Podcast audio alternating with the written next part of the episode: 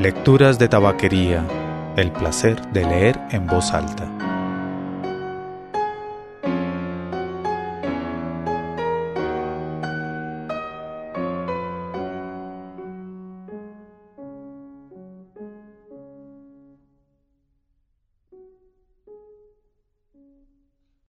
Soy Mauricio Duque Arrubla. Usted escucha Lecturas de Tabaquería. Puede encontrar más episodios en lecturasdetabaquería.com y escribirnos comentarios o sugerencias a mauricio arroba.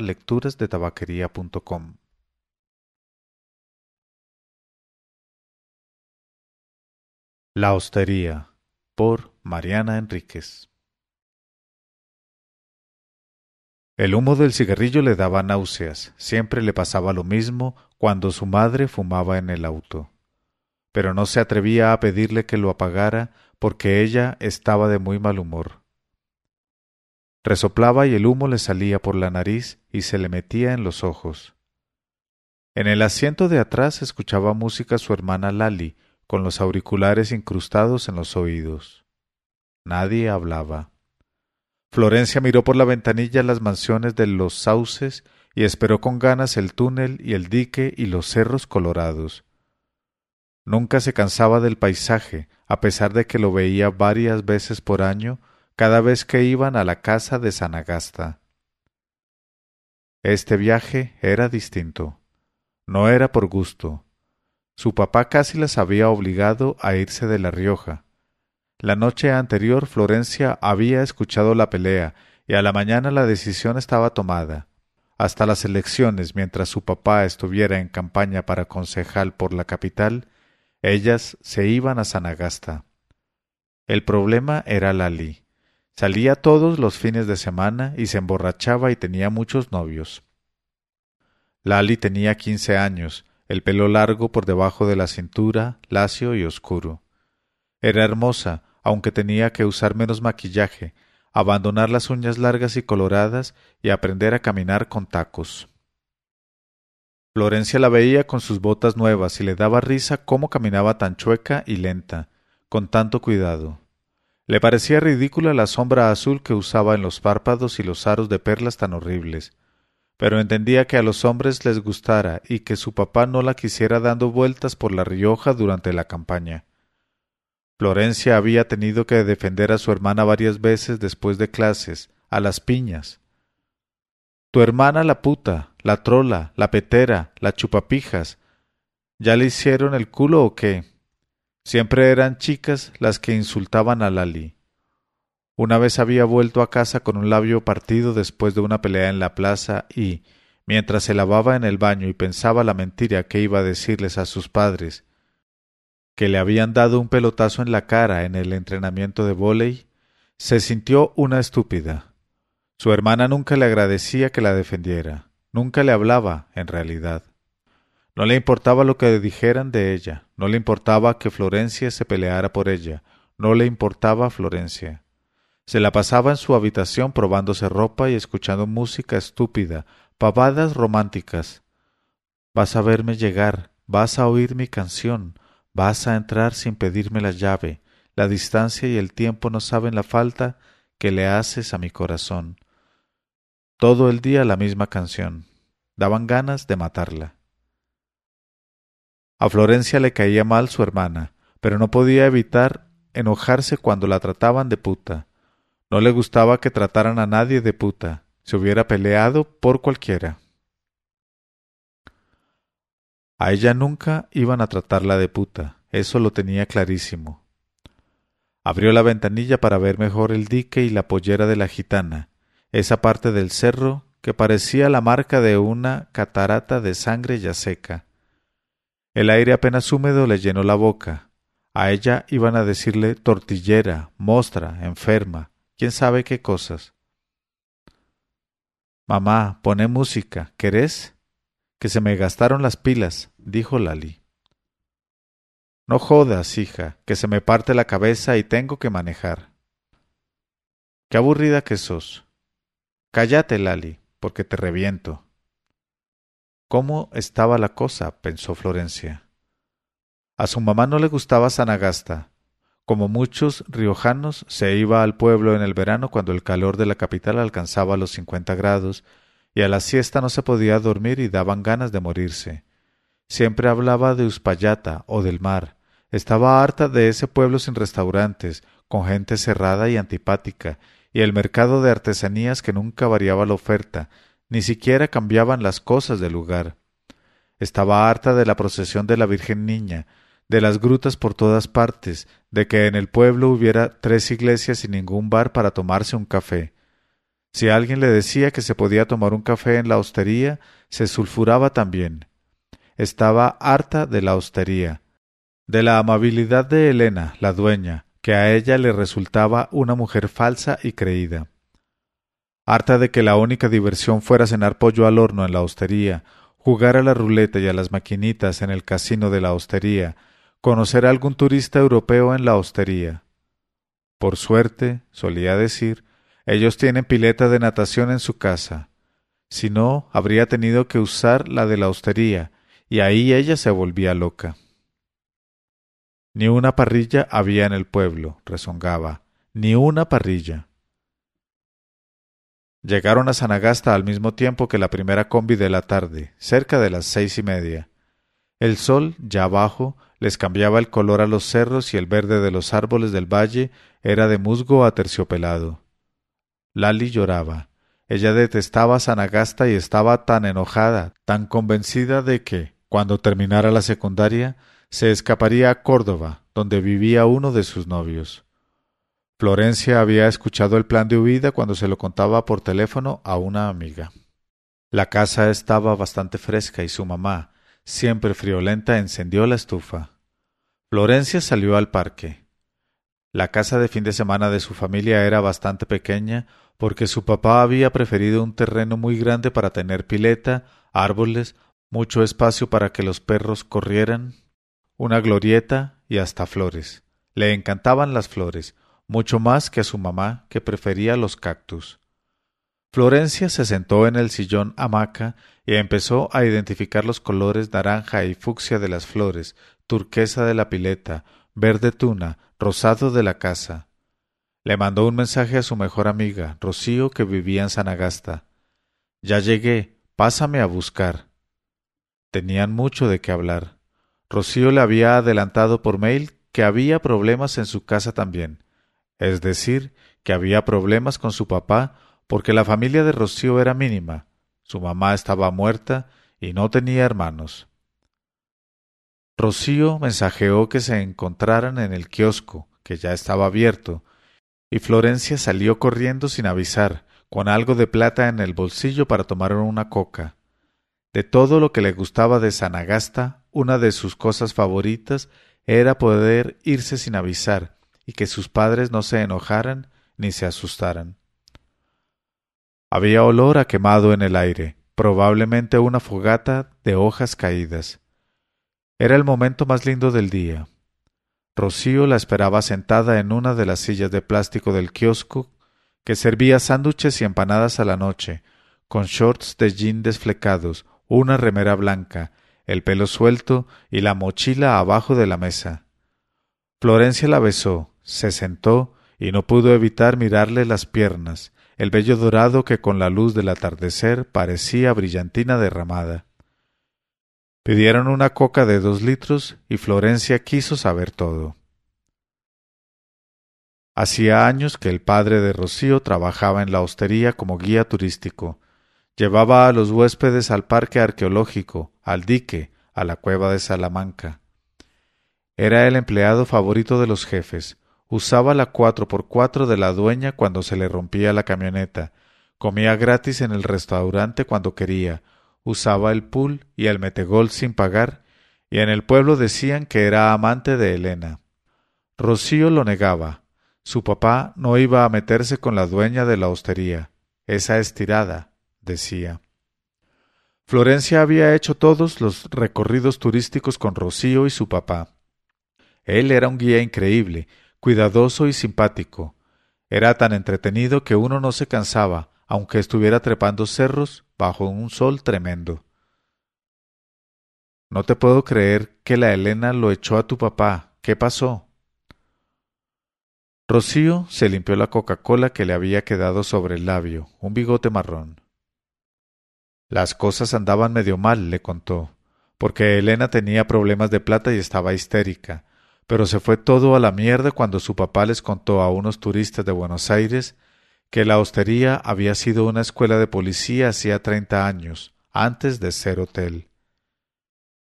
Pero tu papá siempre cuenta eso en los paseos cuando cuenta la historia del pueblo, dijo Florencia.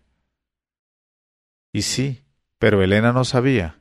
A esos turistas el dato les reinteresó, quisieron saber más y le preguntaron a Elena directamente. Ella se enteró ahí de que mi papá contaba lo de la escuela de policía, se pelearon y lo echó. ¿Por qué se enojó tanto? No quiere que los turistas piensen mal, dice mi papá, porque fue escuela de policía en la dictadura. ¿Te acordás de que lo estudiamos en el colegio? ¿Qué? ¿Mataron gente ahí? Mi papá dice que no, que Elena se persigue, que ahí fue escuela de policía no más. Rocío dijo que era una excusa de Elena lo de la escuela de policía en la dictadura, que no le importaba nada esa historia, se había comprado la hostería hacía diez años, que estaba de culo con su papá y lo quería echar, se agarró de eso. Andaba mal de plata y tenía que echar gente. Elena le había quitado a su papá la llave de la hostería, le había pedido unos pesos para arreglar algunas cosas de la camioneta que él no había roto, que estaban deterioradas por el uso, nada más, y le había prohibido que hiciera los tours por su cuenta con amenaza de juicio y todo sin pagarle el último mes de trabajo. Pero él los puede hacer igual los paseos, ¿qué tiene que ver? No los va a hacer más, no quiere tener problemas. Aparte, dice que está harto de los sanagasteños, se quiere ir de acá. Rocío se terminó su vaso de coca y llamó al perro del kiosco, que se acercó enseguida y pareció decepcionado cuando recibió caricias en vez de comida. Yo no me quiero ir, me gusta acá. Quiero hacer la secundaria en La Rioja, con vos y las chicas. Florencia se agachó a acariciar las orejas del perro que se le había acercado para probar suerte, así ella podía esconder un poco la cara. No quería que Rocío la viera a punto de llorar. Si se iba de Sanagasta se escapaba con ella, no le importaba nada. Pero entonces escuchó la mejor noticia posible, la mejor noticia que había escuchado en su vida. Le dije, le pedí que nos quedáramos. Y mi papá me dijo que de Sanagasta nos íbamos, pero no más para La Rioja. Él ya habló para un trabajo ahí con la Secretaría de Turismo. ¿No es buenísimo? Florencia apretó los labios y después dijo que era genial.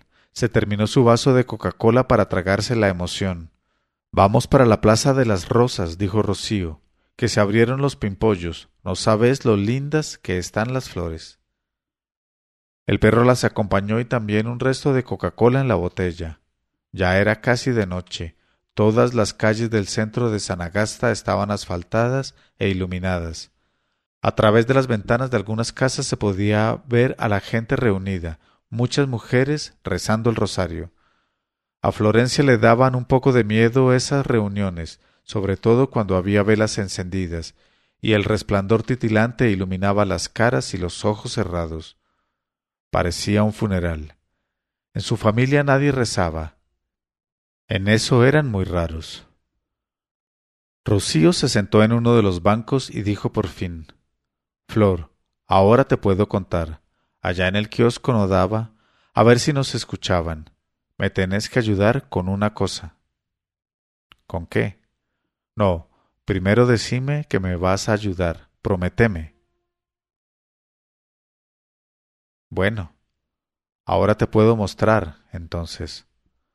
Rocío abrió la mochila que había cargado todo el camino hasta la plaza y le mostró el contenido, que bajo la luz del farol hizo saltar a Florencia. Le pareció que esa carne era un animal muerto, un pedazo de cuerpo humano, algo macabro. Pero no, eran chorizos. Para aliviarse, y para que Rocío no se riera de su momento de pánico, dijo ¿Qué querés? ¿Que te ayude a hacer un asado? No, boluda, es para hacerla cagar a la Elena. Entonces Rocío explicó su plan, y en sus ojos se notaba que odiaba a Elena. Sabía, se le notaba, que era novia de su papá. Sabía que habían discutido por el tema de la escuela de policía, pero que el problema verdadero era otro. Sin embargo, no lo admitía. Solamente era obvio por cómo hablaba de ella, porque le temblaba la voz de alegría cuando la imaginaba humillada. Era obvio que quería castigar a Elena y defender a su mamá. Florencia hizo fuerza con la mente. Le habían dicho una vez que si deseaba algo de verdad, podía lograr que sucediera. Y ella quería que Rocío confiara en ella, que se confesara. Si lo hacía, serían de verdad inseparables. Pero Rocío no lo hizo, y a Florencia solo le quedó aceptar reunirse con ella, después de cenar, en la parte de atrás de la hostería, con una linterna. Se podía entrar por la pileta, esa parte siempre estaba abierta. En San Agasta nadie cerraba las puertas con llave. Además, la hostería estaba fuera de temporada, así que todo el edificio grande que rodeaba como una herradura el parque de la pileta permanecía cerrado. Solamente se usaba el edificio de adelante, que daba a la calle. La separación entre ambos era el casino, ubicado en el medio, también cerrado en esa época del año, salvo que alguien lo alquilara para un evento especial. La forma de la hostería era extraña, y en efecto se parecía muchísimo a un cuartel. Florencia y Rocío entraron descalzas para no hacer ruido. Tenían llaves porque el papá de Rocío se había quedado con un juego de la puerta de atrás y una copia de la llave maestra de las habitaciones. Seguramente pensaba devolverlas, y en el furor de la pelea se había olvidado, pensaba Rocío. En cuanto ella las vio, tuvo la idea.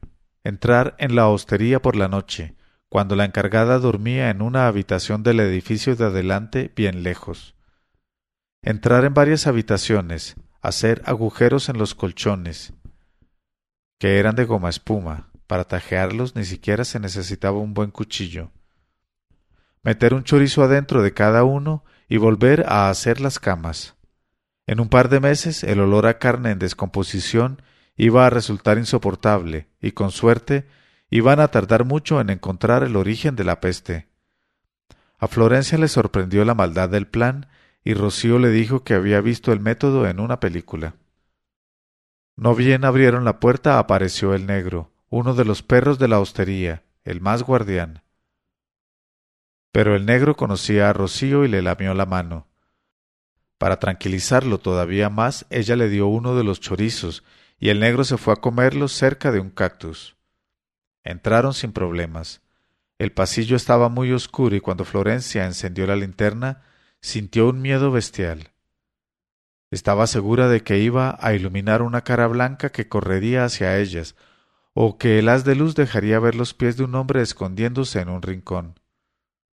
Pero no había nada, nada más que las puertas de las habitaciones, algunas sillas el cartel que indicaba los baños, la salita de Internet con la computadora apagada y algunas fotos enmarcadas de las chayas de años anteriores. La hostería siempre se llenaba en la chaya y se organizaban festivales chayeros en el parque. Rocío le hizo señas para que se apurara.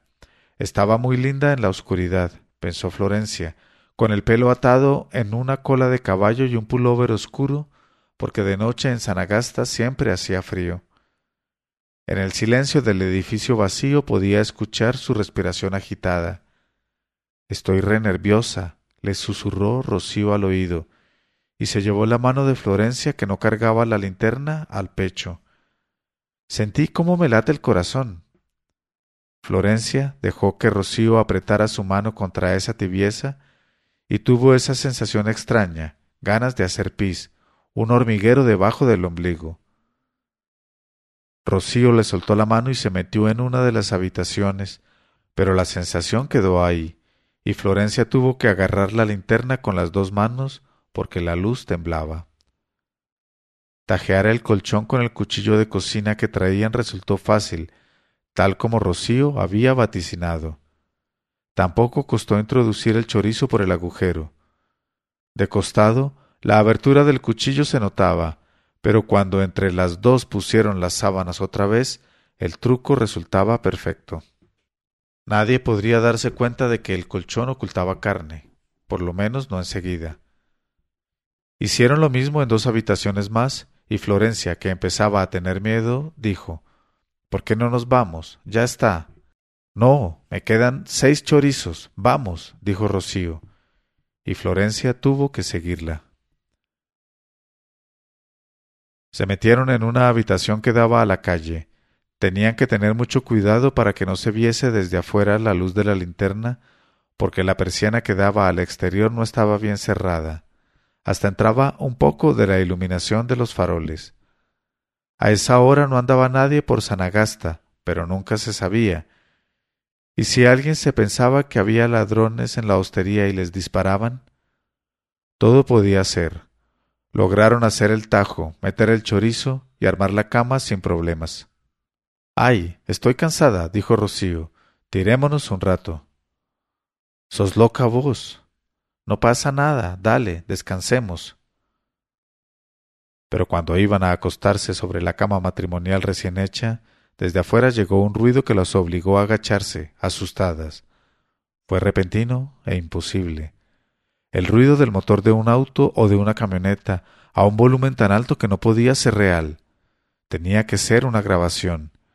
Y después otro motor más, y entonces alguien empezó a golpear con algo metálico las persianas y las dos se abrazaron en la oscuridad, gritando, porque a los motores y los golpes en las ventanas se les agregaron corridas de muchos pies alrededor de la hostería y gritos de hombres, y los hombres que corrían ahora golpeaban todas las ventanas y las persianas, e iluminaban con los faros del camión o camioneta o auto la habitación donde ellas estaban. Por entre las rendijas de la persiana podían ver los faros, y el coche estaba subido al jardín, y los pies seguían corriendo, y las manos golpeando, y algo metálico también golpeaba, y se escuchaban gritos de hombre, muchos gritos de hombre.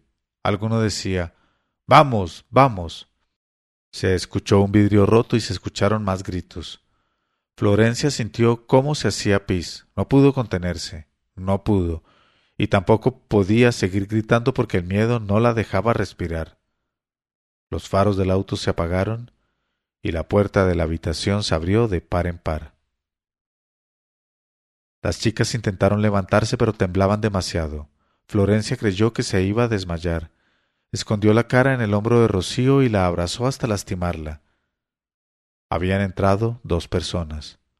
Una encendió la luz y las chicas reconocieron apenas a Elena, la dueña de la hostería, y a la empleada que cuidaba el lugar a la noche. ¿Qué hacen acá? dijo Elena cuando las reconoció, y la empleada bajó la pistola que tenía en la mano.